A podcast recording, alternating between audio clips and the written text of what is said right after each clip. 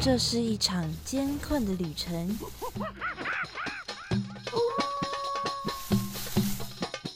也是一场精彩绝伦的冒险。欢迎进入美好的动物世界，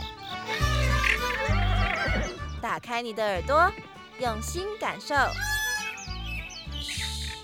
注意听，动物就在你身边。Animals 冒险王，你们准备好了吗？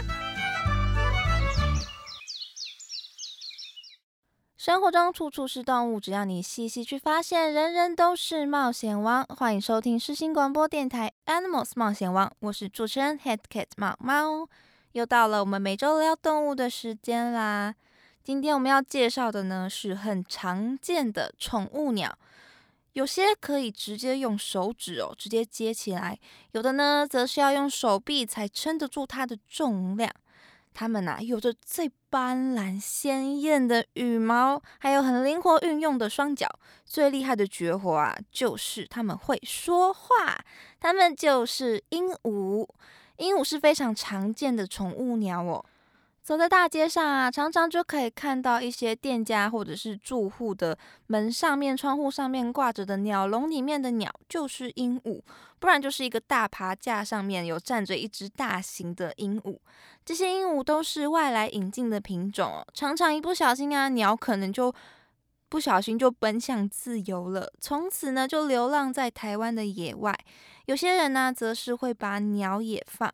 但是这些不属于台湾的鸟类，对台湾的生态来说，会是很严重的生态威胁哦。像我朋友啊，有养一只虎皮的鹦鹉，但是这只虎皮鹦鹉呢，是他哥哥在外面走来走去的时候，突然有一只就自己飞到他的肩膀上面了，之后就 顺理成章的就跟着回家了。虽然这个是一个听起来很有缘分，而且。真的也也是蛮可爱的一个故事，但却也反映着鹦鹉在台湾野外生活的问题。虽然可能是不小心的，但是饲养宠物就是一个承诺，要对它更加上心负责哦，不要一不小心就让它流浪了。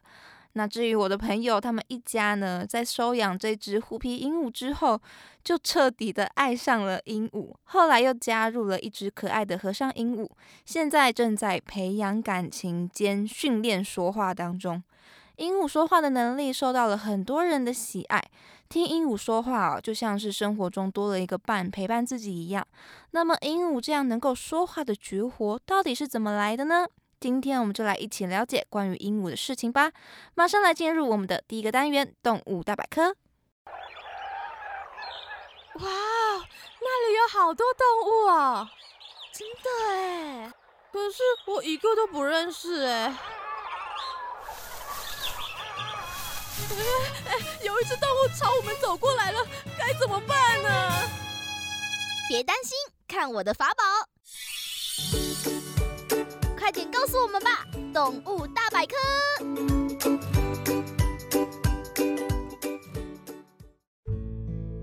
鹦鹉非常神奇的能力，莫过于它模仿声音的绝活了。饲养鹦鹉的人呢，大多都是想要教鹦鹉说话的。而且这个说话的语言呢，可能来自世界各地，可以教鹦鹉说英文，或者是说中文，甚至更多更多的语言。更厉害的是啊，除了我们说的语言之外，这些鹦鹉还可以发出很多不同音质的声音，或者是模仿一些自然中的一些音效，或者是特殊的音效。那么鹦鹉究竟为什么可以发出这么多不同的声音呢？这个就要从它们的发声系统开始介绍起了。鸟类有个跟我们人类很不一样的发声器官，叫做鸣管，就是鸟鸣的那个鸣。不管是鸟类还是人类哦，我们的下呼吸系统啊，都有点像是一个倒过来的弹弓，一个倒过来比较圆润的 Y 字形哦。上半部直直的一根就是气管。而下半部分叉的两根连接到肺的那两根呢，就是支气管，也就是空气进出的地方。而在气管的上方啊，就是我们人类发出声音的地方，我们叫做喉头。喉头里面有声带，当空气通过喉头的时候，声带产生的震动就让我们发出了声音。而鸟类的发声器鸣管则是位在气管的下方，在气管跟支气管的交界处哦。所以鸟类的声音啊，其实是直接从胸腔发出来的哦。我们观察鸟在鸣叫的时候啊，会发现它常常会伸缩它的脖子。一上一下，一上一下的，然后挺胸挺胸，因为鸟类啊会借由颈部的伸缩，还有它鸟喙的开合，来微微的调整它的声音。但是声音的主控权呢，大部分还是掌握在鸣管上面，不像我们呢，单纯是任由空气通过了声带。如果我们只是光张着嘴巴，我们只能发出一些呃比较不同的音高，还有一些。比较单音的声音，比如说啊这样的声音，因为人类啊主要是用嘴巴去塑造不同的声音跟音调，还有发音的。但鸟类呢，没有我们这样可以改变嘴型的嘴唇，还有灵活的舌头，所以鸟类啊会控制鸣管壁上面的肌肉去塑造声音，那个肌肉叫做鸣肌。借由控制鸣肌呀，还有空气经过鸣管时的震动，来发出不同的频率，产生不同的音高跟速度的鸟转，甚至还能够让鸟类复制声音哦，它的精准度非常的令人惊讶。例如，BBC Wildlife 野生动植物杂志就曾经在野外捕捉到禽鸟，它完美的模仿照相机快门的声音，就咔嚓那一声，非常的相像。但是，并不是所有的鸟类的发声构造都这么的发达，像是鸵鸟、白鹭等等的这些鸟类的发声系统就比较简单，所以呢，它们就没有办法制造出那么复杂的声音。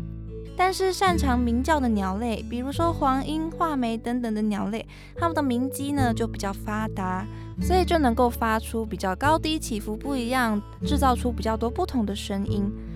而我们的主角鹦鹉当然也是如此啦。在鹦鹉的鸣管当中啊，有四到五对的鸣肌，这些鸣肌呢会帮助它们调整鸣管的管径、声音的频率还有张力。经过神经系统的操控之下，鹦鹉就靠着这些鸣肌来调整发出来的声音。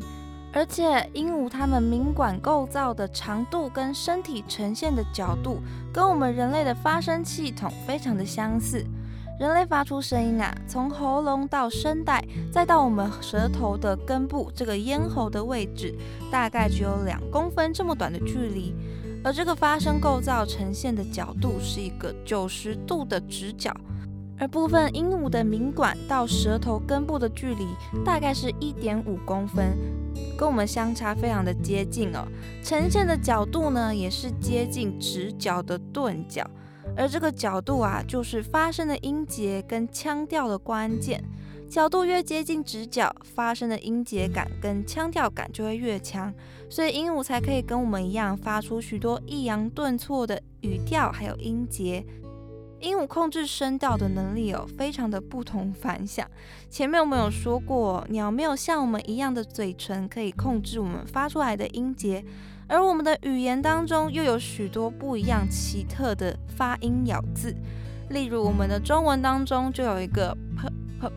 这样的会运用到嘴唇的读音，而鹦鹉为了突破没有嘴唇的限制，会发出所谓的食道语，就像是在气管当中打了一个嗝一样。借由气流扰动形成的气压来模拟这样的喷气的音节，虽然说像是在气管当中打了一个嗝这样的形容方式，但是鸟类其实并不会打嗝哦。我们会打嗝啊，是因为我们有横膈膜，横膈膜是让肺部啊更容易吸吸收氧气、吸进氧气才演化出来的。而所谓的打嗝啊，就是横膈膜抽筋痉挛造成的。而鸟类所演化出来的呼吸构造呢，是气囊，并没有横膈膜这个构造，所以鸟是不会打嗝的哦。那么我们就继续说回到我们鹦鹉说话的部分。除了像刚刚说的 p 这样的喷气音之外呢，还有像英文有母音或者是其他的注音符号一样，很多呢都需要运用到嘴唇啊、舌头、下颚的变化来控制我们的音节发音。至于这个问题呢，研究者啊就发现，鹦鹉会借由伸缩舌头、调整鸟喙的开合幅度来发出这些需要用嘴巴来调整才能发出来的声音。而且啊，看起来鹦鹉是唯一具备这样能力的鸟类哦，能像人类一样啊，用舌头改变要发出来的声音。鹦鹉的舌头啊，圆滑而且比较肥厚，也相当接近于我们的舌头啊，也是圆形的，而且有一定的厚度。研究人员还发现呢，鹦鹉的舌头的位置的一点点微小的变化，就能够很明显的改变它发出来的音调，达到塑造特殊音色的功能哦。鹦鹉它们从出生开始，头脑就做好了学说话的准备，所以它们一孵化就开始学习。周遭的一切事物呢，都是它们学习的对象。在野外，鹦鹉会跟它们的鸟群建立强大的联系。鹦鹉是一种社会性相当高的鸟类，它们会群聚在一起生活，一起觅食、迁徙或者是休息。像是绿色的和尚鹦鹉，它们甚至会有聚集生殖的现象。它们会在一个大树或者是一个适合的地方，几对鸟夫妇共同组队，合力筑出一个大巢。这个大巢里面呢，有个别的小房间，提供给不同的鸟妈妈们，有点类似于我们现在家庭家庭式合租的概念哦。而且啊，相处的时间越久越亲密，就需要越多的沟通来跟对方磨合、建立关系。所以鹦鹉也是一样的，鹦鹉它们的声音构造跟社会程度有相当的关系。社会程度越高的种类啊，声音的表现就越多样、越丰富。所以许多亚马逊种类啊，还有非洲灰鹦鹉，都拥有相当惊人的声音表达能力。而身为这样群聚性、社会程度高的鸟类，当我们在饲养它们的同时，我们也就相当于是它们的鸟同类了。当它们开始认为我们是它们同伴的时候，就会想要跟我们沟通，所以就会开始听我们说话，试图要了解我们的语言，也就会开始学我们说话。科学家已经证实啊，部分的大型鹦鹉的智力跟海豚一样高，大概相当于三四岁的小孩。像是最著名的例子，非洲灰鹦鹉 Alex，它除了能够说大约一千个单字，甚至还能够自己组织单字来简单的表达出自己的意思。所以鹦鹉的学习能力不仅仅是学习声音而已，它们甚至是真的能够理解一点我们的语言的运用哦。不过，虽然我们普遍都认为啊，鹦鹉都会学舌，都会说话，但事实上啊，并不是每种鹦鹉都会说话的哦。鹦鹉的种类非常的多，全世界有三百多种不同的鹦鹉，每种鹦鹉的生活习性、舌头的构造等等的都不一样，所以也导致它们有些先天的条件就不足以让它们说话。最常见会说话的就是虎皮鹦鹉。但是像是桃面爱情鹦鹉啊，或者是也很常见的玄凤鹦鹉，它们就不太擅长说话。虽然它们不一定会模仿各式各样的声音，但是并不代表鹦鹉们不理解你在说什么哦。所以平常啊你在说话的时候，它很有可能就在旁边偷听，甚至会偷学你做各式各样的举动。毕竟鹦鹉也是非常聪明，而且很很有学习力的一种动物哦。我们很常啊会看到鹦鹉会灵活的运用它们的双脚抓着食物吃，它们吃带壳食物，比如说像葵瓜子的时候，也是非常快速的就剥好壳吃进嘴里了。鹦鹉之所以能够像这样用手一样抓着东西，是因为它们的脚趾啊，就像我们之前介绍过的啄木鸟一样，是对生趾。它们总共有四只脚趾，第二三趾呢是往前的。第一四指是往后的，这样的构造啊，让它们可以稳稳地抓住树枝或者是物品，好让它们在树枝之间攀爬。由于生存还有环境的需要，有些甚至啊还可以像啄木鸟那样在树干上面行走哦。而且鹦鹉啊，甚至还会区分左右撇子呢。而我们另外一个鹦鹉剥壳很快的秘密，就来自于它们的鸟喙。所有鹦鹉的上喙部就像是一个倒钩一样，弯弯尖尖的。它们的喙部啊，大部分都很有力气，可以用来挖掘、打开坚硬的壳果或者是种子，或者是用来打架、防御等等的。它们在树枝之间呢寻找食物的时候，还会运用它们的鸟喙跟它们的脚趾一起使用。它们的喙就像是它们第三只手一样，让它们在树枝之间动作可以更加的灵活。而它们在用嘴喙剥开壳之后，帮助鹦鹉快速的把食物吃进嘴里的就是鹦鹉它们的舌头。鹦鹉的舌头啊，不只是可以帮助它们说话，舌头也是鹦鹉相当重要的进食工具。在果肉露出来的时候，鹦鹉它们肥厚但是非常灵活的舌头就会伸出去翻转食物，轻易的就可以把食物的外壳给脱掉了。除此之外，据说啊，鹦鹉的舌头味蕾还比其他的鸟类多，可以快速的帮它们辨识出食物的品质哦。而且根据它们鸟喙跟舌头的不同，还可以知道它们平常是吃哪些东西哦。大多数的鹦鹉啊都是吃素的，它们吃果实、种子，甚至是一些植物的叶子、根或者是树皮等等的。而吃果实、种子这些需要剥壳剥皮的食物的鹦鹉呢，它们的嘴喙啊喙部就会比较粗、比较短，而且相当的坚硬，舌头呢也会相较之下比较肥厚多肉。而以花蜜、花粉为食的吸蜜鹦鹉们，它们就不需要吃坚硬的食物，所以它们的嘴喙会比较窄、比较突出。为了能够有效的吸食花蜜跟花粉，吸蜜鹦鹉它们舌头的前端还特化出了像是刷子一样的乳突构造。在吃花蜜的时候啊，这些刷子一样的构造就会充血突出，方便它们吸食到更多的花蜜。而像是长喙凤头鹦鹉跟细喙鹦鹉，它们为了要挖掘地上的种子来吃，上喙部弯弯尖尖的那个地方啊，就会特别的长，方便它们挖掘泥土找食物吃。说到泥土啊，有一些鹦鹉还会有吃土这样的行为产生哦，尤其又以南美洲热带地区在树冠层觅食的鹦鹉们，这些鹦鹉啊，主要是吃植物的种子还有果实的。一不小心，可能就会误食到有毒的植物，所以鹦鹉啊就使用富含矿物质的泥土在体内进行吸附的作用，避免中毒。像鲜红金刚鹦鹉，它们就会群聚在一起，挂在岩壁上面吃泥土。这样吃泥土的行为啊，还被科学家推断推测说是鹦鹉它们重要的社交场合，是它们日常生活中的重要的一环哦。除了吃素之外，有些鹦鹉是杂食性的，除了植物之外，还会觅食一些昆虫、瓜牛等等的小型生物，像是侏儒鹦鹉，它们平常啊是吃地衣跟苔藓还有昆虫为生的。侏儒鹦鹉是世界上最小的鹦鹉，它们的身长啊大概只有八到九公分而已哦，非常的小巧可爱。侏儒鹦鹉的种类总共有六种，底下呢还有一些亚种。都是分布在新几内亚跟周围的岛屿上面，他们会利用树洞、还有蚂蚁或者是白蚁的蚁种作为他们的巢穴。他们是吃地衣、还有苔藓跟昆虫为生的。为了能够吃到树上的地衣跟苔藓，它们的脚趾比较长，让它们可以站在树干上面行走。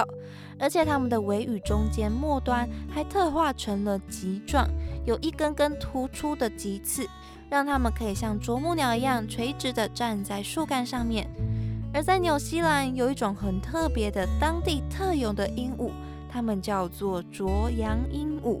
羊呢，就是那个咩的那个羊哦。我想听到这个名字，大家应该都明白了。啄羊鹦鹉它也是杂食性的鹦鹉。平常时候啊，会吃花粉、花蜜跟一些小昆虫，但是在冬天食物比较短缺的情况之下，如果有机会的话，他们会去捡食受伤或者是已经死掉的绵羊，或者是用他们长长尖尖的嘴喙啊，在绵羊的身上啄出一道伤口，然后获取绵羊可能是皮下脂肪的部分，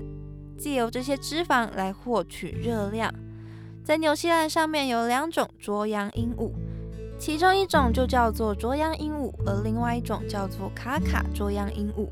啄羊鹦鹉它分布在海拔六百到两千公尺的山区森林里面，全长啊大约四十八公分，全身都是橄榄色的，头部的羽毛的颜色比较深，翅膀是青绿色的，小翼羽跟初级飞羽是蓝色的。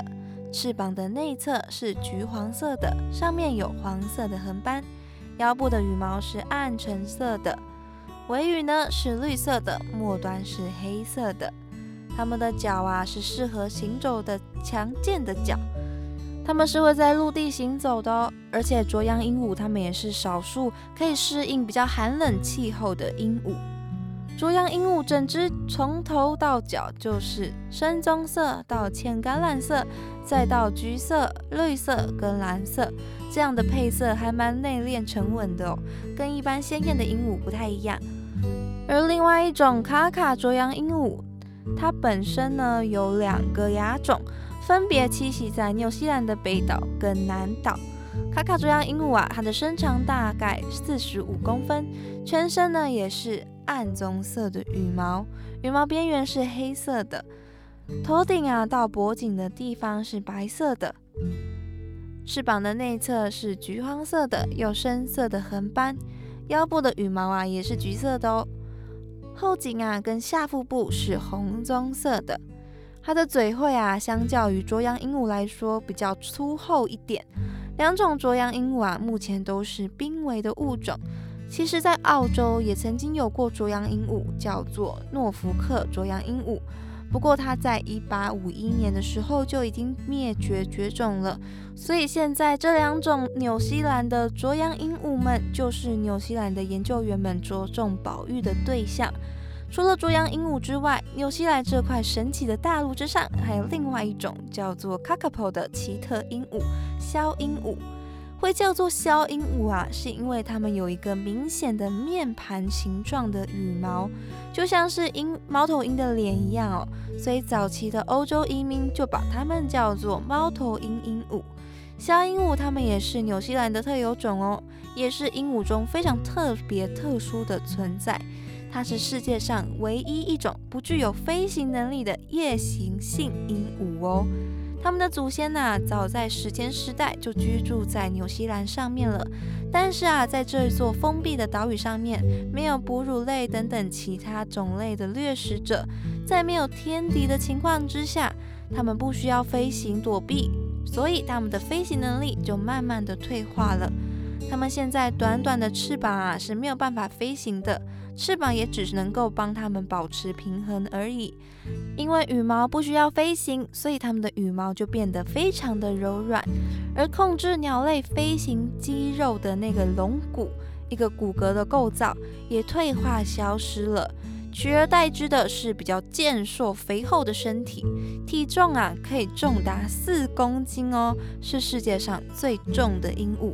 走起路来啊，摇摇晃晃的，有种憨憨厚厚的感觉哦。而且他们在遭遇掠食者的时候啊，往往是会僵住不动的。这是因为啊，它们绿色混杂着黄色、棕色的斑驳羽毛，会是它们最好的保护色。所以不动就让它们融进了这片森林里面，让掠食者找不到它们。它们的脚爪粗壮，有鳞片形状在上面，适合在地面上面行走，也利于它们在林间攀爬。因为它们在地面上走，所以尾巴常常会在地面上拖行，尾巴的末端的羽毛就会有磨损的痕迹。小鹦鹉它们的嘴会很宽大。鸟喙的边缘呢，被灵敏的羽须或者是小胡子所包围着。这些胡须状的羽须啊，会在它们低头前进的时候，感受地面的情况，然后引导它们前进。小鹦鹉的寿命非常的长，普遍认为啊，它们的寿命可以长达六十年，甚至是更久。而且，小鹦鹉是所有鹦鹉当中唯一有展示行为的种类哦。雄鸟会在特定的展示场用声音来吸引雌鸟。当它们交配完之后，它们会在树根陷落的地方、中空的枯倒的树木或者是洞穴里面筑巢。跟很多鸟类一样，雌鸟在孵卵的期间，腹部的绒毛啊会脱落，形成孵卵斑。附近的皮皮肤的表层的血管就会胀大，让温暖的血液流经腹部的时候，能够直接把温暖传递给卵。在纽西兰原住民的民谣跟信仰当中，枭鹦鹉有着丰富的文化意涵，尤其啊就是跟毛利人，像是枭鹦鹉会把某些正值季节的果树的浆果，偷偷的埋藏在很偏僻的水塘当中。这个呢，就是为了储备度过冬天的食物。毛利人也会做这样的举动，有着一样会把食物藏在水里储藏的传统。那人类学家就相信这种传统是来自于毛利人对于消鹦鹉的观察。另外，他们还有一句拥有消鹦鹉披风却还觉得冷这样的一句毛利人的谚语。这个意思呢，就代表着贪得无厌的人们。因为毛利人呢，常常会运用消鹦鹉的皮毛还有羽毛来作为御寒的披风。所以，如果你还拥有一件消鹦鹉的披风，还觉得冷的话，就代表说你还想要更多更多，所以就是贪得无厌的意思。可见啊，毛利人的饮食、衣着，还有一些生活的思想、哲学上面，都跟小鹦鹉有着非常密切的关系。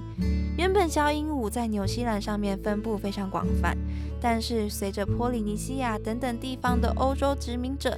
一起带来的老鼠。猫、白鼬等等的生物之后，这些不会飞的飞鸟就开始被这些动物驱赶栖息地，甚至被当作捕猎的对象。连幼鸟跟鸟蛋也没有办法避免。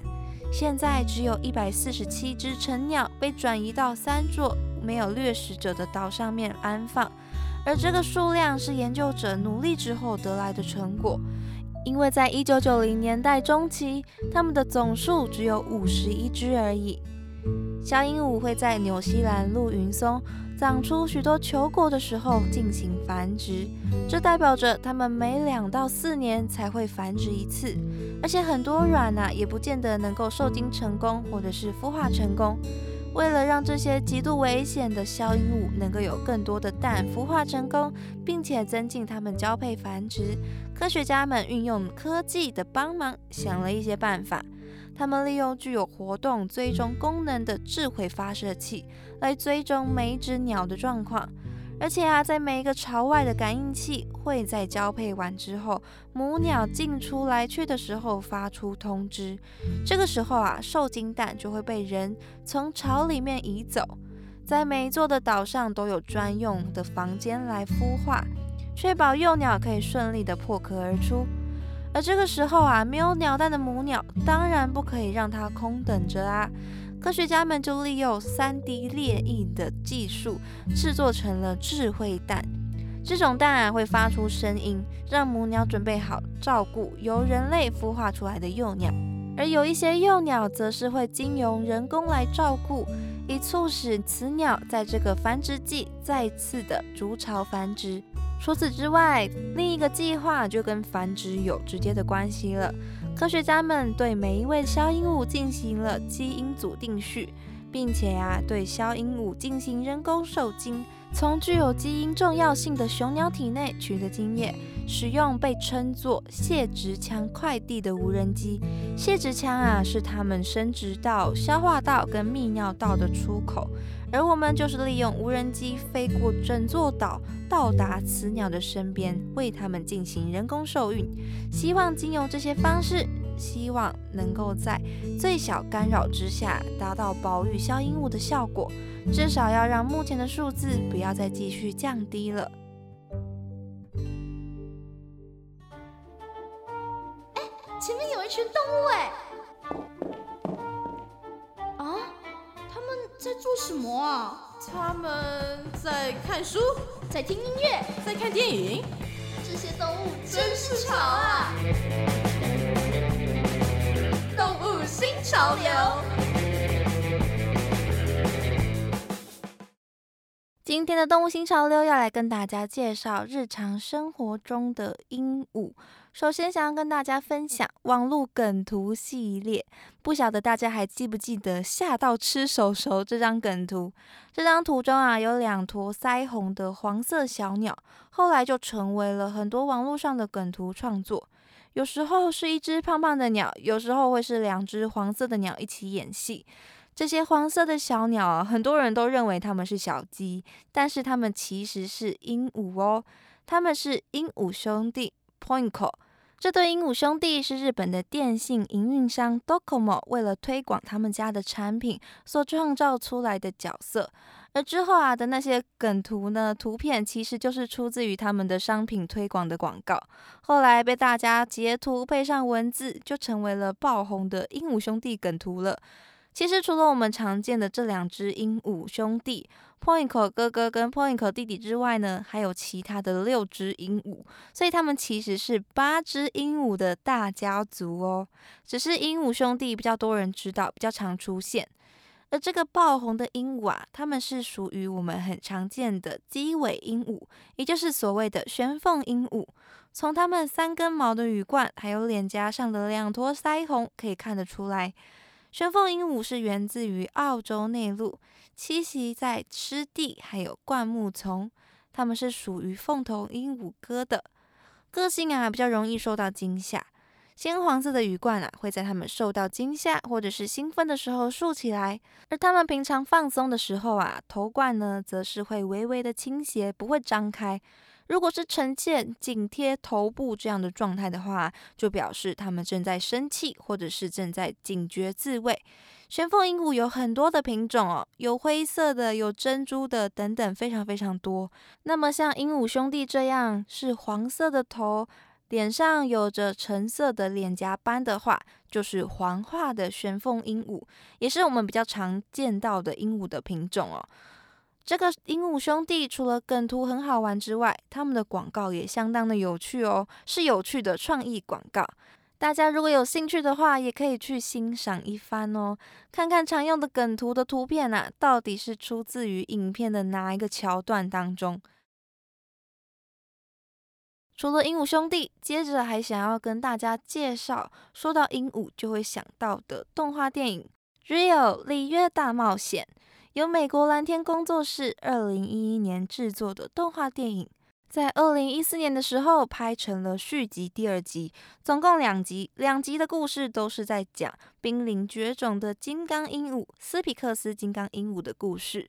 第一集是在说主角鹦鹉 Blue。在他小的时候，原本生活在里约的森林里面，直到不法的商人捕猎森林中的鸟类，他也跟着一起被卖到了其他的地方。直到啊，他被一个叫做琳达的人类捡到收养。Blue 他习惯了人类的生活，而因为小时候的意外啊，导致他不会飞行。后来有一位从巴西来宣称可以跟鸟对话的鸟类学家杜利欧，就来到了琳达他开的这间书店寻找 Blue。他希望 Blue 这只仅存的蓝金刚鹦鹉可以跟他一起到巴西，来跟他的同类雌鸟 Jewel 认识，好拯救族群。结果他们好不容易来到了巴西，见到了 Jewel，却被不法的商人所指使的流浪儿童费南多给偷走了。而 Blue 跟 Draw 这两只斯皮克斯金刚鹦鹉，也就正式的开启了他们逃命的冒险。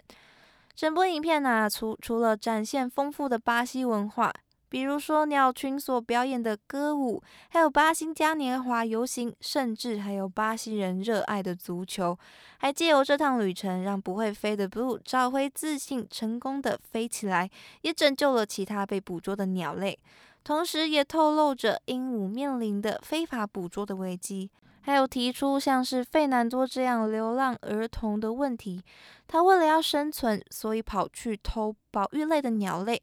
但是当他知道 Blue 跟 Jewel 可能会面临到巨大的麻烦的时候，他还是决定跑回去帮助他们。事实上，很多捕猎违法交易动物的这些当地的居民，他们为了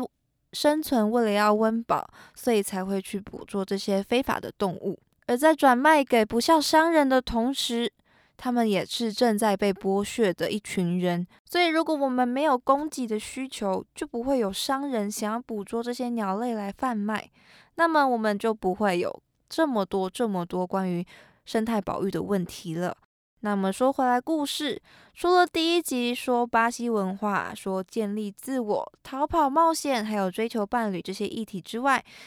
第二集就是寻根加上保育栖地之旅了。第二集的故事是在说琳达跟杜利欧跑到亚马逊的丛林里面，结果意外的发现当地有可能还存在着斯皮克斯金刚鹦鹉的族群生活。朱尔看到这个新闻报道之后，决定要带着一家人到亚马逊森林里面寻找自己的族群。他们在第二集的时候呢，就加入了他们三个孩子也一起探险。于是他们一家人呐，就跟着朋友们展开了旅程，也成功的找到了远离人类生活的蓝金刚族群。但是好景不长哦，他们却面临着森林被砍伐、家园还有食物的巴西利树木消失的危机。第二集的故事节奏啊，比较没有第一集的这么紧张的感觉。不知道是不是因为多了很多鸟类生活的悠闲的情节，所以不像第一集逃亡的时候这么刺激。但是依然呢，还保留着精彩的歌舞，也扩大了保育议题，强调了家族之间的联系跟彼此合作，也是很值得一看的故事哦。《里约大冒险》的主角 Blue 跟乔这种斯皮克斯金刚鹦鹉，得名于发现它们的德国自然历史学家斯皮克斯。斯皮克斯金刚鹦鹉啊，有着长长的尾巴跟翅膀，身体大部分是呈现蓝灰色的，背部啊跟尾巴是偏天蓝色的，而眼睛附近的皮肤跟脸颊则是呈现比较暗的、比较淡的灰色，鸟喙是黑色的。虽然动画中的 Blue 跟 Jewel 的眼睛是棕色跟蓝色的，但是现实中的斯皮克斯金刚鹦鹉的眼睛是黄色的哦。斯皮克斯金刚鹦鹉啊，现在被国际自然保护联盟 IUCN 红色名录列入了极危的级别，而且被列入了华盛顿公约，也就是我们之前常说的濒临绝种野生动植物国际贸易公约 ITCES。中的附录一是禁止国际间贸易的哦。研究人员估计，最后一只的野生斯皮克斯金刚鹦鹉已经在两千年的时候消失了。虽然在二零一六年的时候啊有目睹的消息，但是却被认为不排除是饲养后被野放的鹦鹉，并不是真正的野外族群。直到现在，世界上大概只剩下六十几只人工饲养的斯皮克斯金刚鹦鹉。或许第二集中啊找到的金刚鹦鹉的家园是一个期望，希望真的能够像故事中那样，鹦鹉们能够在森林里面找到一处不被打扰的桃花源哦。除了斯皮克斯金刚鹦鹉，故事里面还有出现非常多不同的鸟类，像他们的朋友，我们叫做大嘴鸟的托哥巨嘴鸟拉斐尔，派对狂的红冠雀派多跟金丝雀尼克。当然还少不了我们两集的大反派鹦鹉 Nigel。Nigel 它是葵花凤头鹦鹉，也叫做大巴丹，全身的羽毛啊都是白色的，但是有着鲜黄色的羽冠。它们的羽冠张开之后啊，就像是花开一样，所以叫做葵花。它们是以种子、水果、浆果、坚果、花、树芽根还有昆虫为食的。但是在动画中的 Nigel 它很凶残哦，而且是吃肉的。原本的栖息地啊是在新几内亚跟澳洲。那么我们既然叫葵花凤头鹦鹉叫大巴丹，那么有大巴丹就会有小巴丹嘛？那个就是小葵花凤头鹦鹉。它们两只鸟长得很像哦，都一样有着全白的羽毛，有鲜黄色的羽冠，翅膀跟尾羽的内侧呢都是黄色的，耳孔附近的羽毛啊也是淡黄色的。两只葵花凤头鹦鹉的长得几乎一模一样。但是栖息的地方就不一样了。小葵花凤头鹦鹉啊，它原本是分布在印尼中部群岛，还有东帝汶、华莱斯地区的特有品种，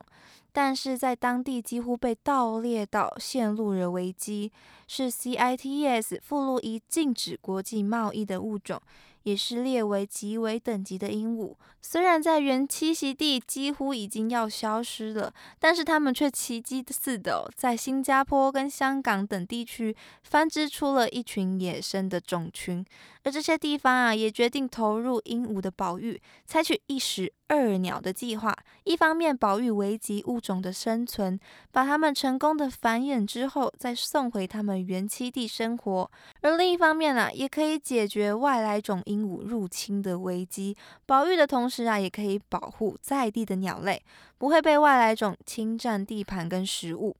希望在这样的计划之下，鹦鹉们能够回归到平静安详的生活。那么，我们今天就把这部讲鹦鹉冒险故事《Rio 里约大冒险》介绍给大家。你看，前面有亮光，我们走出洞穴，哎呀，太棒啦！哇，这这是长毛象。还有剑齿虎哎，还有好多好多绝种的动物啊！哎，仔细一看，它们们都散发着光芒哎。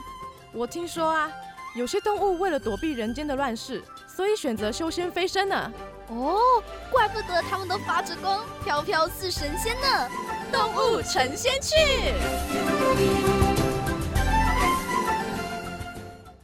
今天的动物成仙趣要给大家介绍一种会迁徙的鹦鹉，它是澳洲特有的鹦鹉——成腹鹦鹉，又叫做黄腹长尾鹦鹉。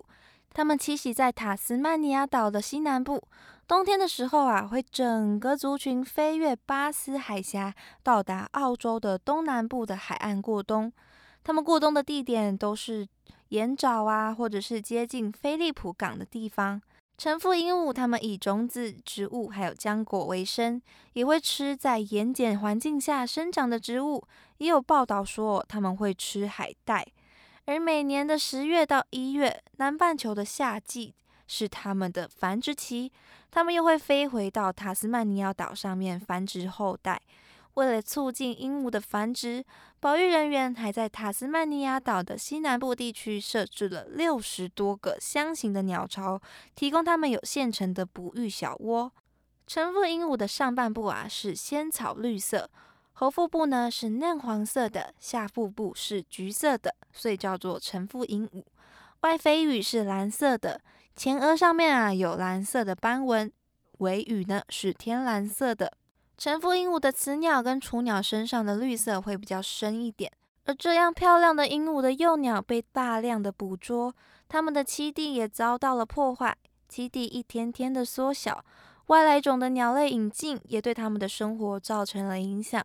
有些呢则是在迁徙渡海的过程中，因为海上的渔船亮光而迷失了方向。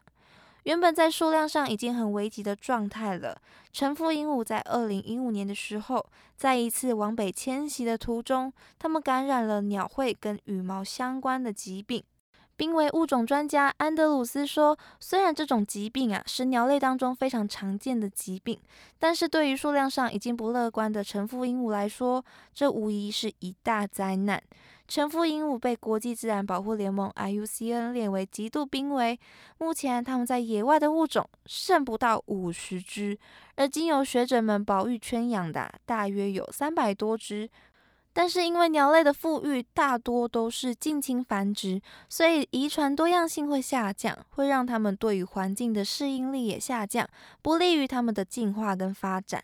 目前学者们正在努力突破这个问题，跟政府还有很多的团队机构合作，希望可以保育这些特有种的美丽鹦鹉——橙腹鹦鹉。